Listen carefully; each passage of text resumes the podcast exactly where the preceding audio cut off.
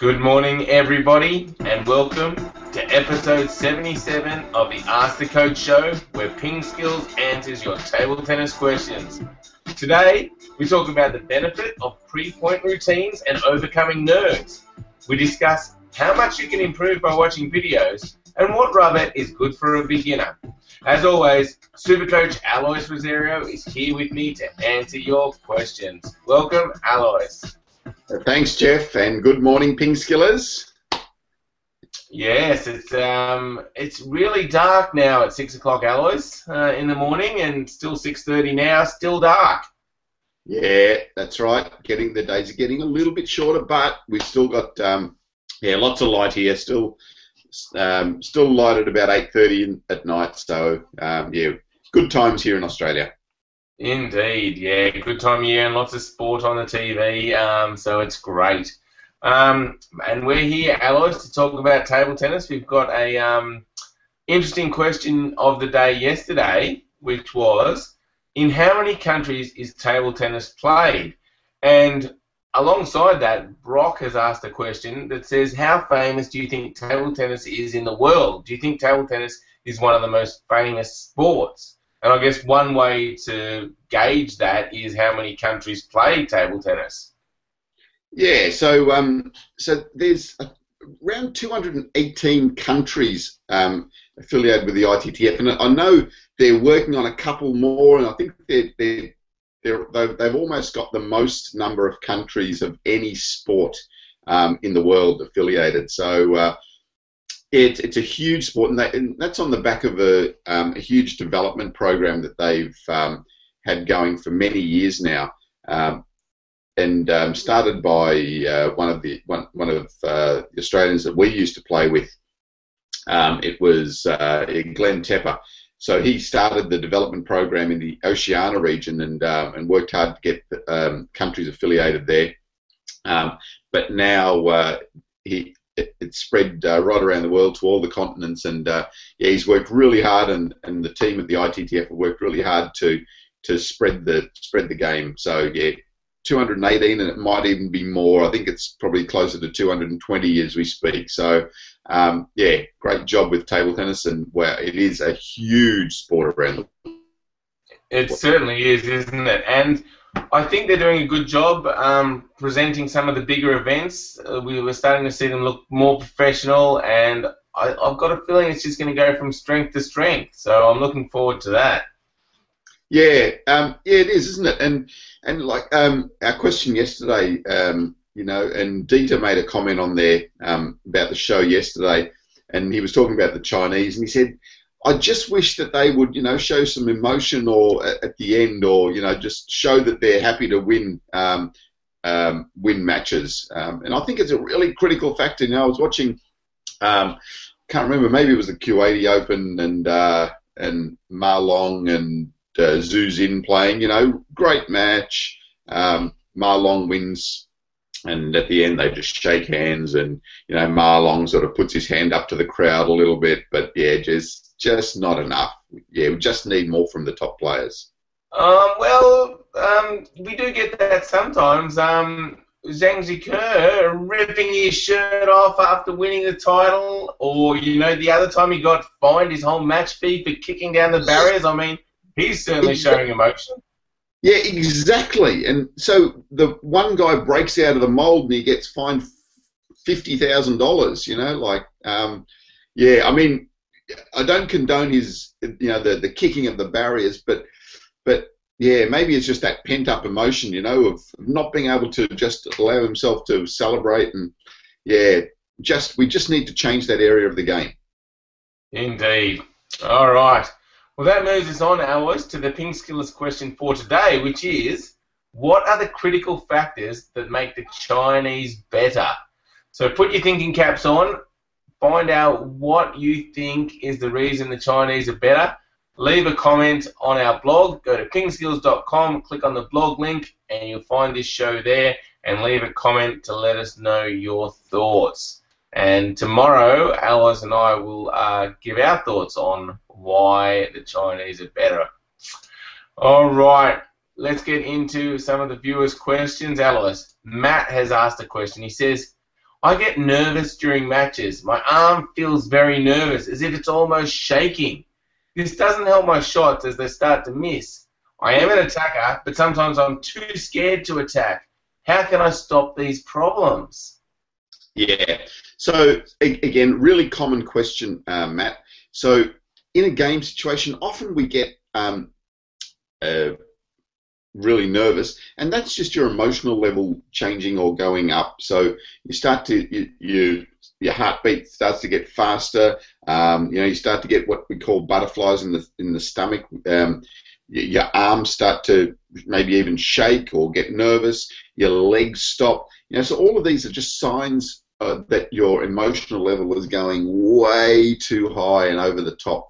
So you need to find, or firstly, need to recognize what's happening there, and then secondly, find some ways that uh, can help you to to calm yourself down. You know, often um, just a simple, uh, nice deep breath can start to help you to do that. But um, you need to find ways to just firstly recognize that that's happening to you, and then secondly start to think about um, finding ways of calming yourself. And, and, as I said, a breath is really good. Just taking a few seconds away from the table, walk away from the table, um, clear your thoughts, um, think about your tactics, focus back on the ball. Um, all those sorts of things will help you to focus your mind on what should be focused on and not starting to worry about uh, what's happening in the match and the result of the match and will I win, will I lose, will this ball go on the table. Just let yourself play. Yeah, it's an interesting topic, isn't it, Alois? I mean, when I was a junior and just starting out and getting better and better, I don't recall getting nervous hardly at all. I think I was just, you know, focused on just improving, and there was no real expectation of results so it was really easy just to get out there and play and just, you know, go for it. But then as I got better and then there was more expectation and there's some matches where, you know, I thought I probably should beat a player. When that sort of happened later on, I did get nervous in some matches and definitely cost me matches where I was too nervous to play as well as I could. And I think, uh, yeah, a lot of it is about that expectation and thinking about the result rather than concentrating on point by point and just you know playing each ball on its merits. Yeah, I, I think you're right there. I think um, just that expe- it's it's often self expectation. you know, um, sometimes it's expectation of you know others, but often it's self expectation and, and where you think that you should be.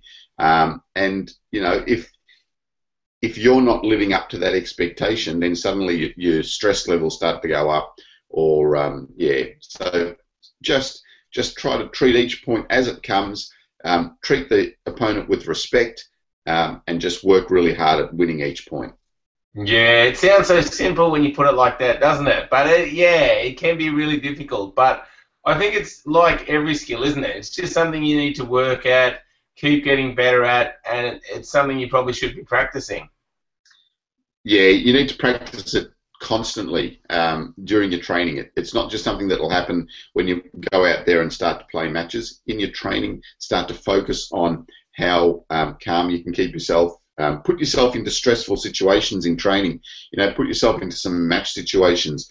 Um, put some pressure on yourself to to perform during your drills. So don't just do your drills, but do your drills and try to get five balls on in a row or ten balls on in a row. Um, try to win the point during the drill, um, those sort of things. Um, so put yourself under some pressure so that you can start to practice um, that area of your game. So we've got a, we've got a section on sports psychology on the site, and um, and that's something that you can definitely um, start to look through. There's a free lesson up there about just recognizing your feelings. Um, take a look at that one, and then there's also some other premium lessons um, which are which will be really useful as well for you. Great. I'll put those uh, links to those videos in the show notes, Alois. All right. Um, so that moves us on to a, a similar question, Alois, from Dieter, who says, Last session, our coach taught us the mental device of discharge, relax, recharge between every two points. I was focused less on tactical planning, and it was hard completing this routine against players who served immediately. Is it worth developing this? Um, yeah. So indeed, his extended question, he also talks about um, when he was trying to do the routine, his opponent was starting to get a little bit annoyed with him and, and that sort of thing because it was taking time. So, firstly, developing a routine is definitely good. Um, it's something that you should work on. It's something that you should think about um, during your training. Um, a routine, though, needs to be really simple. It needs to be something that can complete in a couple of seconds. If you can't complete it in a couple of seconds, then you're going to be starting to put yourself under pressure of time and trying to trying to complete your routine and, and worrying about what the other person's thinking or the umpire yelling at you. So a routine can be as simple as just taking a breath, taking a nice deep breath, which takes a few seconds, um, and then uh, thinking about the tactic you're going to use in the next point. So that's one second and then focusing on the ball, half a second. So in those um, five seconds or so, you can start to develop a simple routine that's going to keep you um, pretty grounded and it's going to give you something to, to focus on and occupy your mind for those few seconds in between points. Yeah, interesting, Alois. And so, um, Dieter's coach called it discharge, relax, and recharge. So, why do they give it that name? Yeah, so so that's just a technique that you can use. You know, discharging all the um, all your thoughts or energies, um, then relaxing. So you know, taking a breath or whatever it is, and then recharge. So it can be anything. You know, just getting yourself moving again, getting yourself um, yeah, on your toes, that sort of thing. So th- there are just a whole lot of different routines that you can use and, and different um, ways that you can do it. You need to find something that works well for you, but you need to also think about making sure that it's nice and simple so that you can uh, get it done in a, in a few seconds in between points, um, and um, that'll help you to to, um, to, as I say, occupy your mind. So the, the, the real time that we find problems is in between points when we've got too much time. So if you've got, you know, 10 seconds um, in between points, that's when the, the head starts to um, churn things around thinking, oh, it's 10-9, you know, what do I do here? You know, I need to win this point. Um, can I serve short? Oh, yeah, last time I tried to serve short, I didn't serve short, and the ball went long, and he attacked me. And and um, gee, if I don't win this point, then I'm not going to progress to the next round. And and all those sorts of negative start things start to happen in your head. If you can occupy your mind during those few seconds with a simple routine of a breath, tactics, focus on the ball, then um, then it, there's less chance of those um, negative thoughts going through your head. Mm, very interesting, Alois. Now, do I need to do this every point? It sounds like a lot to do every point, or can I just wait till that 10-9 point and then implement my pre-point routine? Yeah, I think you need to recognise when you're starting to, your mind's starting to wander, you're, you're starting to get those sort of thoughts through your head, and when you do, then you can use your routine. Interesting. Now, I noticed, like, if, for people that watch tennis, like someone like Nadal seems to have this routine and he seems to do it every point no matter what. And he just seems like this animal that's just so focused. Um, and even some of the other top tennis players, Djokovic seems to be have this routine where he bounces the ball a certain number of times, and they seem to use this all the time. Yeah, sorry. So yeah, so just a simple routine I think is important that you use every single point. Um, but your your your breath or you know trying to calm yourself down, um, that is something that you can use. You know, maybe um, during towel breaks every six points, or when you feel like you really need to. So uh, yes, yeah, you, you are perfectly right. Um, Nadal will go through the same routine um, every single point. Um, you know, right through to picking his shorts out of his backside. Um, so that's just something that he has to do um, to for, for him to feel like he's going to play well. So yeah, those sort of routines are um, almost um, OCD like, you know, obsessive compulsive like, aren't they? But yeah, that's that's that's often the life of a of a uh, of a top sportsman. Great. All right. Well, thanks very much, Dieter, for the question, and hopefully some of those thoughts help you out. All right, now Nikki T, thank you for jumping on live and asking a question using the Google Q&A app. We love these. Nikki T says, I am a beginner and I'm trying to learn how to return side spin serves. What tips can you give me? Okay, Nikki. Um, the the most important thing is is thinking about the angle of your racket. So if they're serving with side spin, the ball is going to come at the bat and it's going to go off sideways either that way or that way, just depending on um, which which type of side spin they put on it. So if the ball is going to go off that way, then you need to start to change the angle of your racket so that now when it hits your racket and goes off sideways off the racket, it's now going towards your target. So that's the most important thing to start to think about. Change the angle of your racket like a rudder so that you um, are getting the ball to go straight back. So work really hard on that um, and you'll start to understand what's happening. So firstly, watch which way the ball's going off and then you need to adjust the angle of your racket so that the ball just goes straight back. Excellent. All right. Good luck with that, Nikki. I guess the other thing that's difficult for beginners, and I guess this is just experience, is working out which way the ball is going to spin. Because sometimes someone might do a serve and it'll hit your racket and jump off to the left, and then suddenly the next serve it'll hit your racket and jump off to the right. So until you can kind of work out what type of side spins on the ball, that can be really difficult and frustrating, Alois. Yeah, it is, isn't it? Um, the, the, the thing to, to do is to really watch the ball when your um, opponent's serving. So, firstly, watch um, as as they've got the ball in their hand, as they're throwing it up, and you'll you'll see what they're doing with their racket uh, peripherally as well. So, um, if they brush across that way, then the ball's going to spin off that way.